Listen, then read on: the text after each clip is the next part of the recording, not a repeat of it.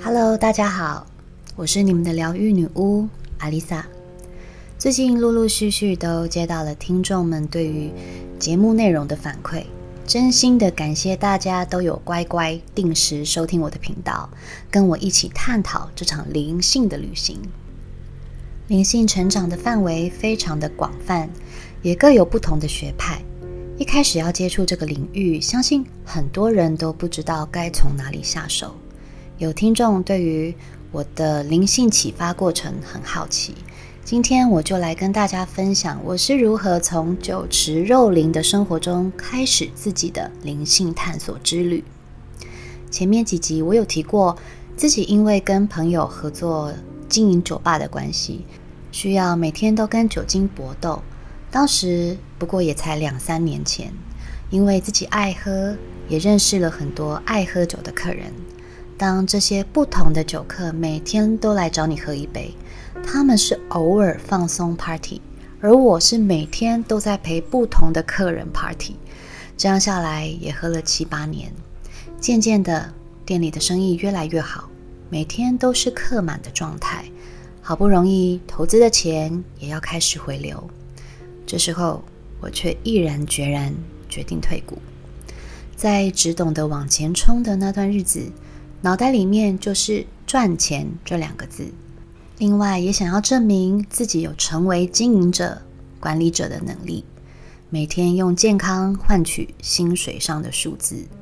当时的我哪懂得什么叫心灵成长？如果当时有人要跟我聊身心灵，我应该会找借口失陪。每天宿醉、醒酒、喝酒再宿醉的时间都不够了。对我来说，身心灵这种东西是给不缺钱的人聊的吧？我只知道，只要跟身心灵扯上边的课程与商品都贵得要命。我哪有钱，哪有时间，哪有那个闲工夫？一直到一喝酒我就吐。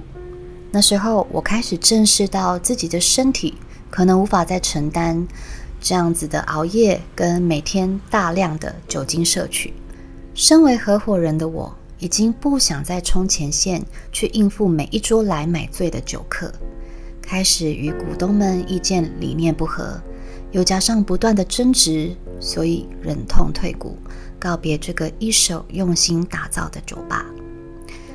因为这个挫败，我开始质疑自己：原来我真的什么都做不好，原来我真的没办法，原来我是一个吃不了苦的人。为什么别人行我不行？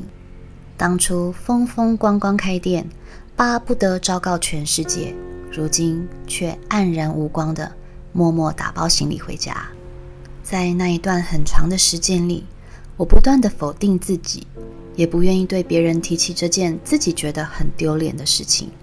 我不想听到任何有关于酒吧的消息，出门的时候也会刻意绕过它。封锁了所有的客人，甚至偷偷诅咒这间酒吧最好快点倒闭，或是被邻居检举。这种感觉就好像跟一个交往很久的男友分手一样，光是想都觉得刺骨。没想到他到现在还在营业，而且生意依旧还很好。当然，以现在的我来看，是完全给予祝福的。而且当初五个人，现在撑下来的只剩下一个。他是一个非常认真的经营者。以现在的我来看，真心觉得这间店一开始原本就应该属于他。在那段时间，我完全失去了人生的目标与方向。这么多年来都是夜生活的我，忽然之间不喝酒了，也不知道还能干嘛。我收拾了行李，一个人前往欧洲旅行，游学了一个月，去看看外面的世界。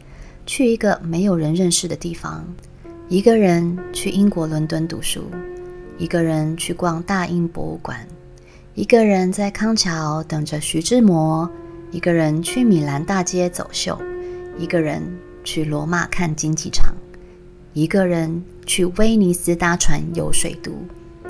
在旅行的过程中，我看着飞机从我眼前飞过，也在抵达伦敦的大半夜。搞错学校宿舍地址，找不到住宿的地方，淋着雨，拖着行李，迷路在罗马的石板路上，到了晚上高烧不退，叫天天不应，而欧洲的感冒药就是维他命 C 糖果，我都以为自己快要死在异乡了。这些大大小小的考验，没完没了的不断发生着。在这些与自己独处的时间里，我慢慢的重新拼凑了自己的模样。在遇到这些危机的时候，身边没有人可以帮助我，自己的每一个决定与当下的判断，都将把我带往不同的风景中。就像灵性成长与觉醒的阵痛期，也没有人可以陪着我们一起度过。只能靠自己独自体会。每个人都有可能遇到不断回路的撞墙期，有的人靠毅力与决心为自己取得胜利，有的人不挣扎也不想勉强，半途而废，另寻他路。可以坚持很好，不想委屈也很好，只要是让自己过得更舒坦，都是对的选择。最怕的。就是自己撞得头破血流，还不知道要转弯。我很开心自己做了退股的决定，因为从那时候开始，我终于有时间，也够清醒的，可以去正视自己的人生，慢慢打开灵性的开关。回到台湾之后，朋友约我去学塔罗牌，我心想，塔罗牌的课程要五万多啊，好贵。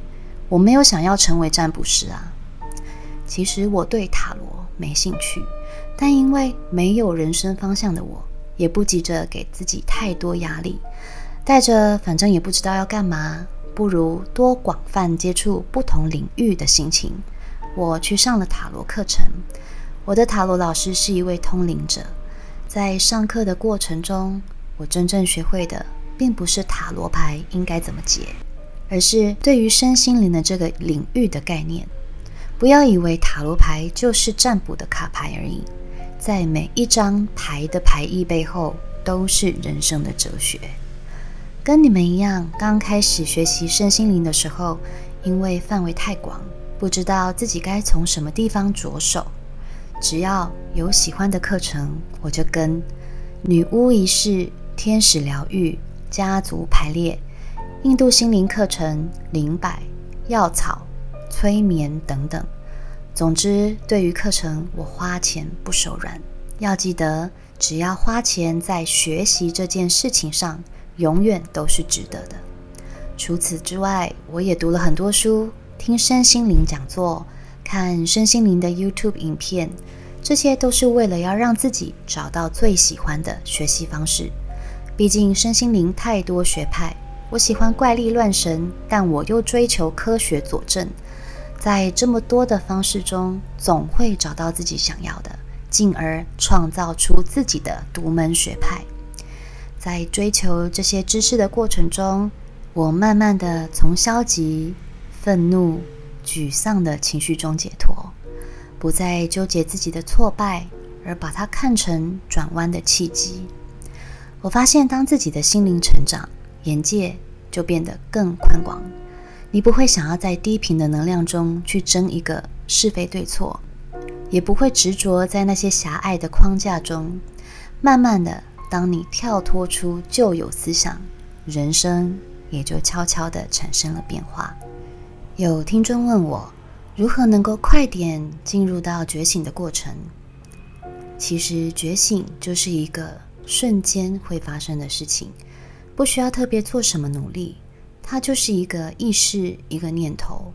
很多时候，觉醒就是一场阵痛，它伴随着人生的挫败、打击、身体的病痛，或是与重要的人离散，这些令你很痛苦的事情一起到来。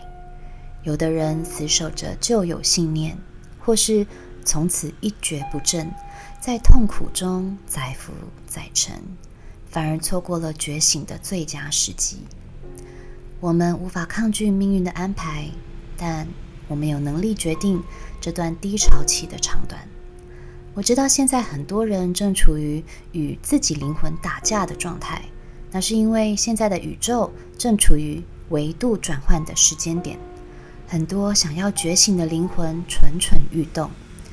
这时候你会感觉自己好像很多时候都在跟自己拉扯。过去一直想要向外探索的物质层面，也开始慢慢转为探讨内在精神层面。你开始会问自己：活在世上的意义是什么？这一世的人生课题是什么？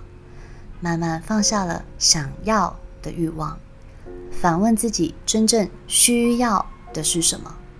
不想再随波逐流，不再压抑，只做自己想做的事，过自己想要的人生，不再讨好任何人，开心就大笑，不开心也不想忍耐。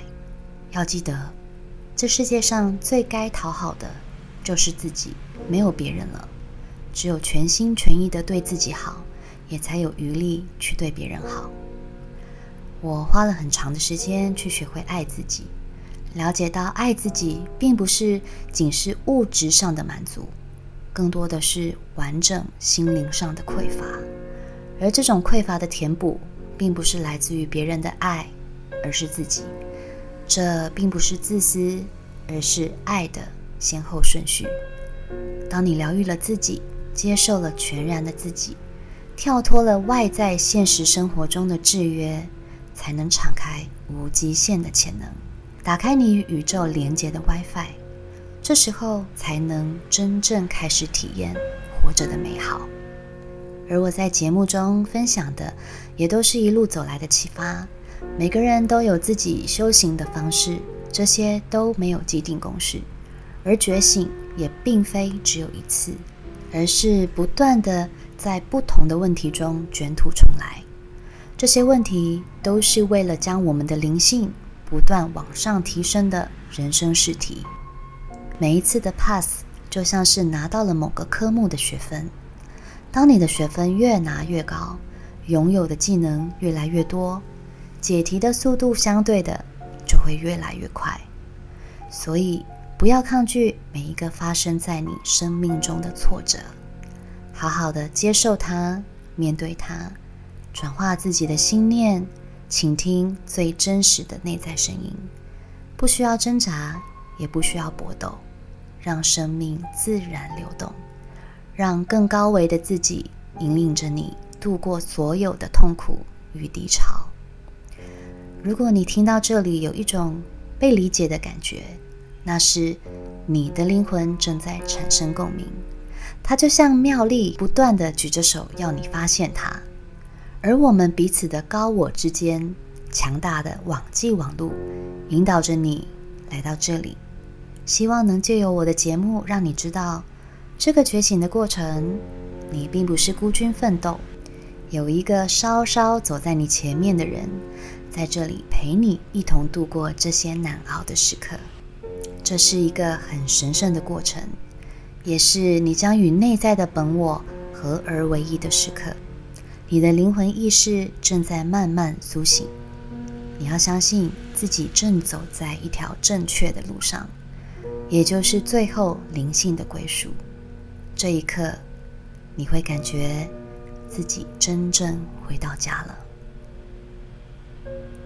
我是阿丽萨，我是你们的疗愈女巫，我在九又四分之三月台等你。